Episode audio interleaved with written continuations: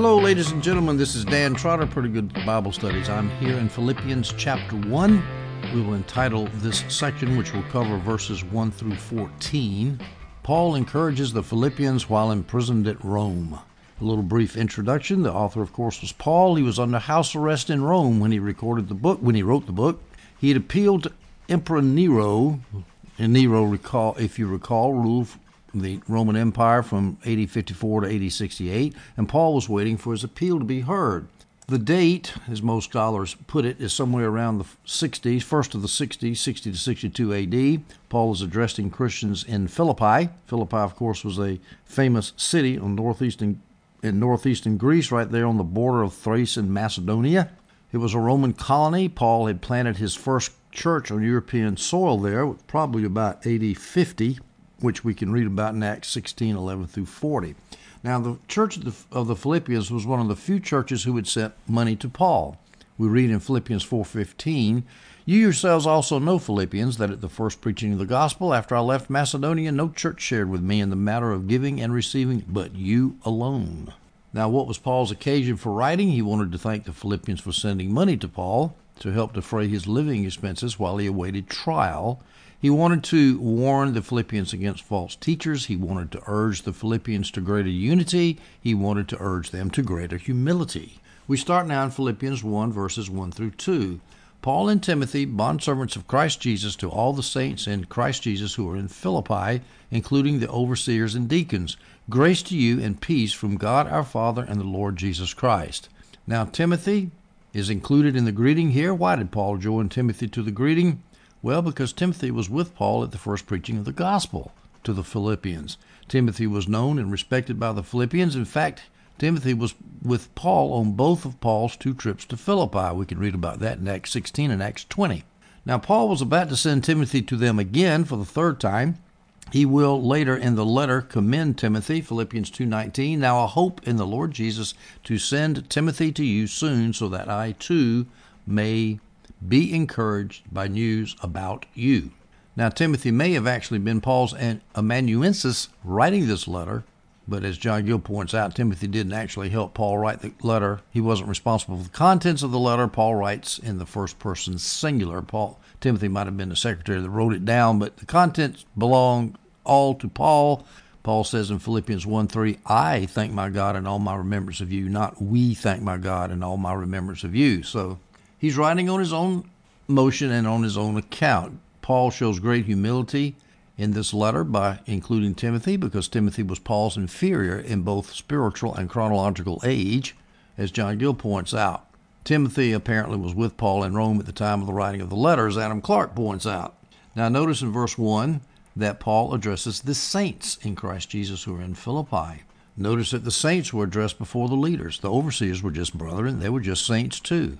Nowhere in the New Testament are leaders addressed first. Nowhere in the New Testament are leaders addressed solely alone. Nowhere in the New Testament is only one singular leader addressed. Now, that's interesting, folks. Churches today should have plural leadership. I can't emphasize that enough. It's amazing to me that a lot of big churches are actually doing that now. Not just house churches, but big churches. Plural leaders. That's the way it ought to be. That's the way it was in the New Testament. We got. We think we can do things better than the New Testament? I don't think so. Now, Paul also, in addition to the saints that he addresses, he addresses the overseers. Now, the N I V note says traditionally bishops, because that's the way the King James translates it, but that's bishops, please. Let's let's do overseers. What does an overseer do? He superintends. He watches over the flock. In Acts chapter twenty, three terms are equated: overseers, elders, and pastors. Acts twenty seventeen, here's where elders are mentioned. "From Miletus, he, Paul, sent to Ephesus and called to him the elders of the church." Miletus was the port, a port city down there on the coast of Asia Minor, and Paul called for the elders of the church, Presbyteroi, Presbyteroi. Acts twenty, verse twenty-eight, "Be on guard for yourselves and for all the flock among which the Holy Spirit has made you overseers," Episcopoi, to shepherd, Poimane. I forgot the exact Greek phrase of shepherd, but it's from the Greek word that means to pastor. So the overseers are pastoring the church of God. So there it's very clear that the leaders of the New Testament church were variously called elders, overseers, or pastors. There are three different names for the same leader. Each name emphasizes a different aspect of leadership. An overseer emphasizes administration. An elder emphasizes age and wisdom. A pastor emphasizes ability and desire to feed and nourish. John Gill backs me up on this. He says the bishops were the pa- pastors, elders, and overseers of the church, for a bishop and an elder is one and the same. See Acts twenty seventeen, where the elders of the church at Ephesus are called overseers or bishops, for the same word is used there as here.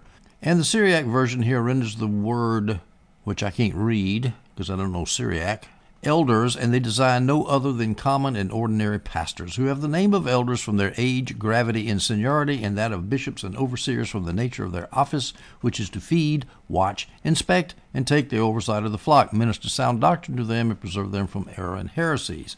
Notice that the elders were plural. This is typical. Nowhere in the New Testament is a single pastor addressed.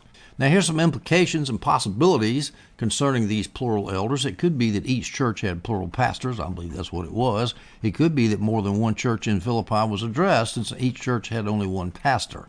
This is unlikely, as John Gill says. Let me quote him. He says, "There were, and so may be, where there is necessity for it, more pastors or bishops than one in a church, unless it can be thought that there were more churches than one in each of these cities, or that the pastors of adjacent churches are here included, neither of which seems to be a neither of which seem to be a clear case."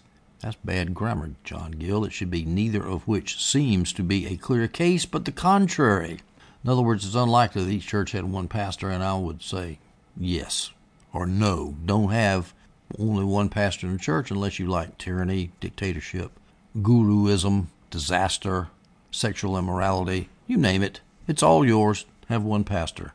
Somebody lording it over the flock. I just heard a story of a really nice guy. He was a youth pastor in a church, and he was asked to do something in the church that had nothing to do with youth ministry. And he said, "Well, let me pray about it." And the hotshot pastor, fresh out of seminary, says, "I don't want you to pray about it. You're going to do it." That's so typical. Prima donna pastors that don't know the first thing about leadership. Not the first thing. Here's what John Gill says about these pastors, who were all equal in rank. There's absolutely no indication anywhere that one pastor was a senior pastor and one pastor is a junior pastor. Here's what Gill says, quote, "These pastors or bishops were all upon an equal foot. One had not any authority or power over another, or more authority than another. They were not metropolitan or diocesan bishops, but pastors of a particular church, and were neither lords over one another nor of God's heritage." God bless you, John Gill. We go down to verses three, four, five, and six of Philippians one. "I thank my God in all my remembrance of you," Paul says, "always offering prayer with joy in my every prayer for you all, in view of your participation in the gospel from the first day until now. For I am confident of this very thing, that he who began a good work in you will perfect it until the day of Christ Jesus." Now, Paul mentions joy, and I don't have the statistics in front of me. It might be in another chapter in my notes, but I think it's thirteen times Paul mentions rejoice and four times he mentions joy in, a, in the short span of four chapters, and he's in jail while he's writing it, and we're depressed because pagans are controlling the corporations and the politics of this nation and calling us names and saying we're homophobes, xenophobes, racist, and all. Or if you're black, they call you a Uncle Tom or coon. And they they come up with all this stuff, and we think, oh, we got it bad. Well, Paul's in jail, and he's still rejoicing. Now, this joy that Paul expresses shows that his relationship with the Philippian church was a particularly happy one. I hate to be cynical here, but I wonder if Paul offered prayer for the Corinthian church with joy, because the Corinthian church was nothing but one big hot mess. I don't know. I think he was more like worry when he wrote the Corinthians. But would that all churches just give the leaders of the church and the, or the founders of the church or the participants in the church joy instead of grief? Wouldn't that be nice? That's the way it ought to be. Now, Paul mentions this word participation. He says, "I thank God for you all in view of your participation in the gospel." That participation is the English translation of the Greek word koinonia. Now, other translations of koinonia here in K J V has fellowship. I, in view of your fellowship in the gospel from the first day till now. The N I V has your partnership in the gospel from first day until now. John Gill says, in the view of your communication in the gospel from the first day till now. The word means the same. It's one of my favorite Greek words. It's the same word that we use for Holy Communion. We're together with each other, participating with each other and with Jesus in the Lord's Supper. But we also participate in the gospel. Well, how did they participate in the gospel from the first day until now? Well, the first day was when Paul established the church in A D fifty. How did they participate? Well, Paul is probably, according to John Gill, referring to the financial contribution that the Philippians gave to Paul, and that means they were participating in Paul's ministry. I think that's probably what it is. Adam Clark says the participation is the Philippians' readiness to persevere in the gospel. Jameson Fawcett Brown says it refers to their spiritual participation in the gospel. Adam Clark says it's their unity and affection for one another. Well, all of that's true, but I think Paul's talking about the money that he got, and he thanks, he wants to thank you. This is a thank you letter. And by the way, how many times have you given money to organizations and you don't get any thanks for it? I have. It happens all the time, especially when it's computerized. But just in the last month, I got two handwritten notes, last three weeks, two handwritten notes from two missionaries that I had contributed to, and they were thanking me. And you say, well, that's so formal, it's so unnecessary. And actually, no, it it, it meant that they were appreciative, and I appreciate that. I, I appreciate their appreciation. And Paul did too, and he was letting the Philippians know that he really appreciated what they had done for him. Now, Paul says that he, Jesus, had begun a good work in the Philippians, and he would perfect it. He had Jesus had begun a good work. What's the good work? Well, here's some options. It could be the establishment of a church in their midst. So Jesus had done a good work by establishing a church in the, in Philippi. But that good work will be perfected until, until the day of Jesus Christ. Well, now you got a problem. The church of the Philippians didn't last until the end of time, if the day of Jesus Christ refers to the end of the world. Well, the answer to that, in my opinion, is if you take the day of Jesus Christ as referring to the A D seventy coming of Jesus, as Jesus talked about in Matthew twenty-four, the Olivet Discourse, if that's the case, then Paul is saying Jesus began a good work in the Philippian church, and that church is going to be perfected all the way up until the time that the Philippians' enemies are judged in A D seventy. Well, here's another option besides the establishment of a church. You began a good work and you will perfect it. Now, how do we as individualistic Americans always take that verse? He who began a good work in you, singular, but it's plural here, but we take it as singular, and God began a good work in us by getting us saved, and he will protect, perfect it until the day of Christ Jesus. I guess that would be until the day that we die and see Jesus, not until the end of the world. Because if you take it to mean the end of the world, that God's going to be working grace in our hearts until the end of the world, that's not going to happen, because we're going to die before then. But if you say the day of Christ Jesus is when we see Jesus when we die, of course the grace will be perfected us until then. But the problem with that individualistic interpretation is it's he who began a good work in you. It's, it's plural. I mean, you could say Jesus began a good work in Brother A and a good work in Brother B and a good work in Brother C, and that makes it plural. But I don't think that's what Paul's doing here. I think he's saying he began a good work in you Philippians. He's going to perfect that church. He's going to bring that church to maturity until, not until the end of the world, but until such time as he comes and judges the Jewish and Roman enemies of the church. We go down to Philippians one, verses seven and eight. For it is only right for me to feel this way about you all, because I have you in my heart, since both in my imprisonment and in the defense and confirmation of the gospel, you all are partakers of grace with me. For God is my witness, how I long for you all with the affection of Christ Jesus. For it is only right for me to feel this way. What way? Well, that God will continue a good work in them. He just said in the previous verse, God will be a continue a good work in you, and I know that's going to happen. He's going to perfect you, Philippians, and it's only right for me to feel that way about you, to feel that God's perfection is going to continue to work in my in in your in your midst. Now, there's another use of the word koinonia in this verse. He repeats koinonia in verse seven. He says, since you all are partakers of grace with me, that word partakers is koinonia, since you share grace with me. In other words, you got saved and I got saved by grace, not based on works, lest any man should boast. We both are saved. That's one option of how the Philippians are partakers of grace with Paul, but I don't think that's what Paul's talking about. It's true, but I don't think that's what he was talking about. I think he's talking about sharing of money. You all are sharers of grace with me because you gave me money in his imprisonment and the defense and confirmation of the gospel. When I didn't have any money to support myself in prison, you took care of me by sending me money. Now, how did the Philippians do that? Well, they sent Epaphroditus to minister to Paul, Philippians two twenty-five, but I thought it necessary to send to you Epaphroditus. So actually, this is Paul sending Epaphroditus back to Philippi from Rome. But I thought it necessary to send to you Epaphroditus, my brother and fellow worker and fellow soldier, who is also your menace, messenger and minister to my need. So Paul sent him back, but in doing so, he mentions, sort of in passing, he mentions that Epaphroditus is also your messenger and minister to my need. So Epaphroditus had sent money to Paul while he was in prison in Rome. We read also in Philippians four, verses fourteen through sixteen, nevertheless, you have done well to share with me in my affliction. That's talking about sharing, koinonia, money. You yourselves also know, Philippians, that at the first preaching of the gospel, after I left Macedonia, no church shared with me in the matter of giving and receiving, but you alone, for even in Thessalonica you sent a gift more than once for my needs. Thessalonica was the next stop down the coast, and as Paul left Philippi, he didn't take any money from the Philippians while he was there, but when he got to Thessalonica, the Philippians sent messengers after him and gave him money. Philippians four eighteen, but I have received everything in full, and I have an abundance. I am fully supplied, having received from Epaphroditus what you provided, a fragrant offering and acceptable sacrifice pleasing to God. It's talking about money that Epaphroditus had carried to Paul. So I think that when he talks about, Paul talks about partakers of grace with me, he's talking about the sharing of money. You all are partakers of grace with me. You all shared gifts with me.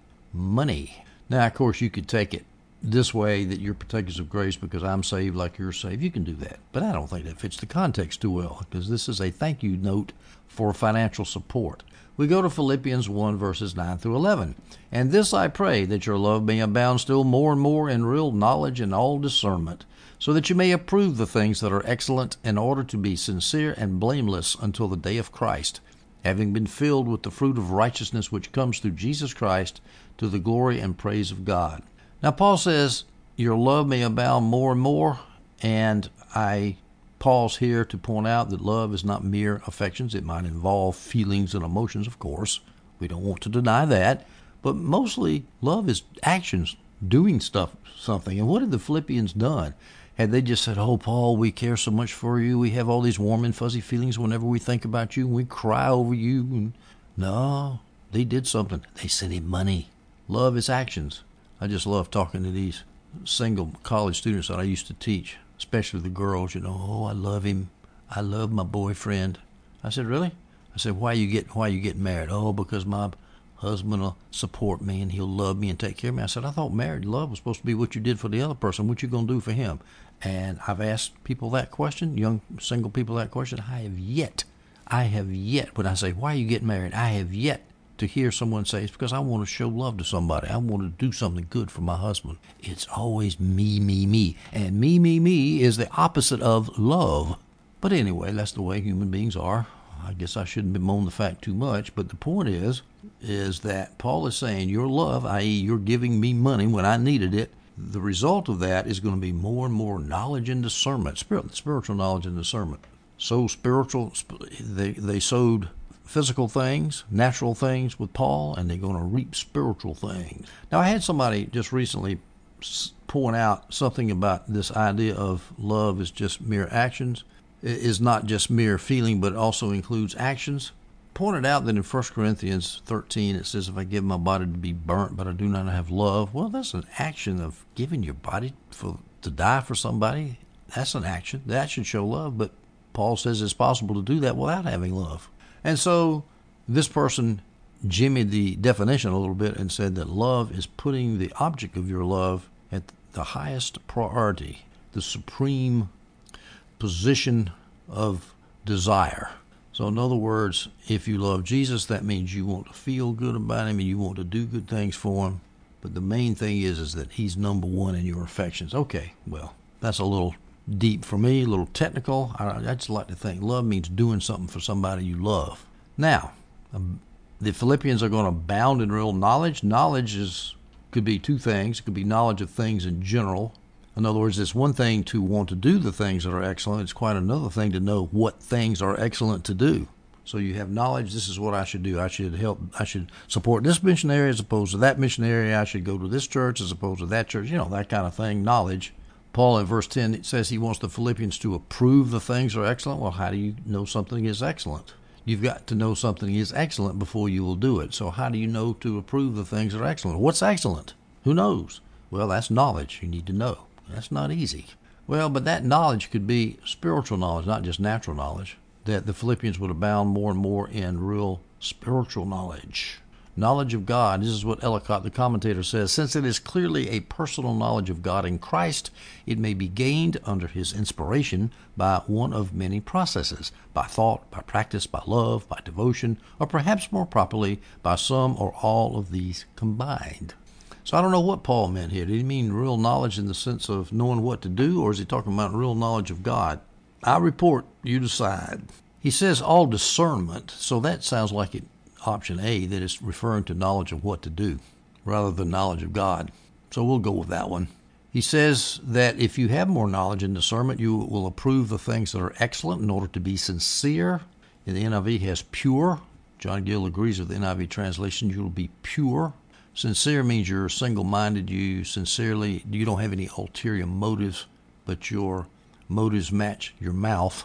You love Jesus, and there's no hemming and hawing about it. You don't love him because it gives you commercial or political power, as all the ministers in Edward the Sixth's reign in England, when he was trying to do Protestant reform, the boy king and all of his, a lot of his ministers, oh yes, we're evangelical, we love Jesus, and all they cared about was what big palace they could get, what castle they could get, what political power they could get.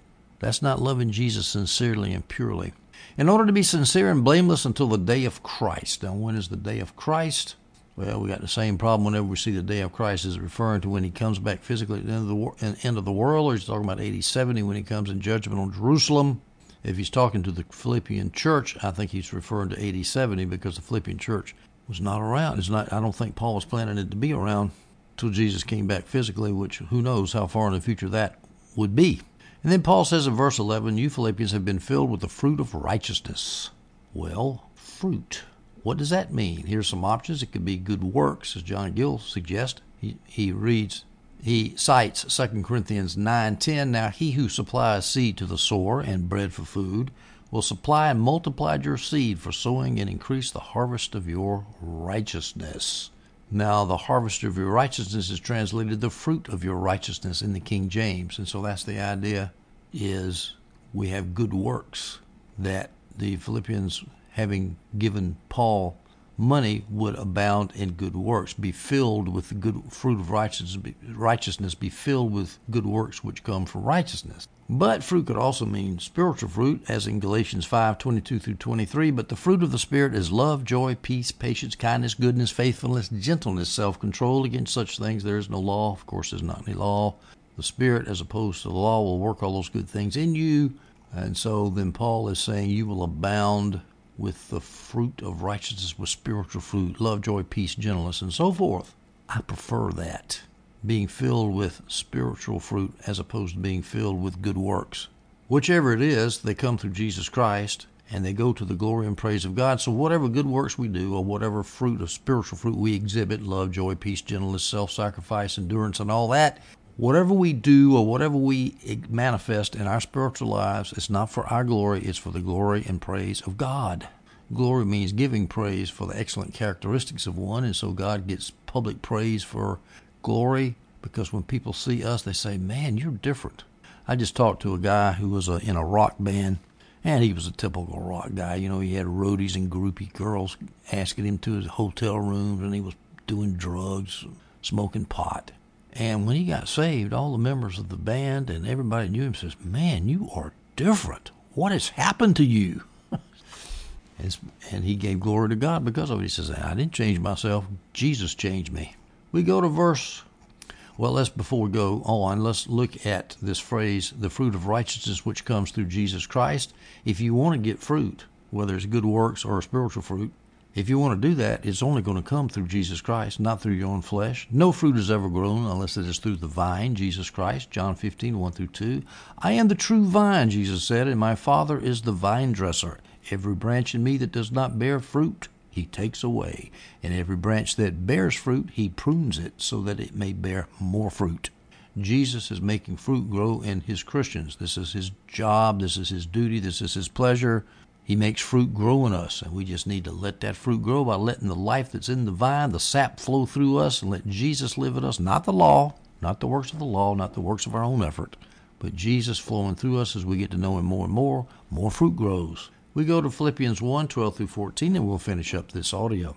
Now I want you to know, brethren, that my circumstances have turned out for the greater progress of the gospel, so that my imprisonment in the cause of Christ has become well known throughout the whole Praetorian Guard and to everyone else, and that most of the brethren, trusting in the Lord because of my imprisonment, have far more courage to speak the word of God without fear.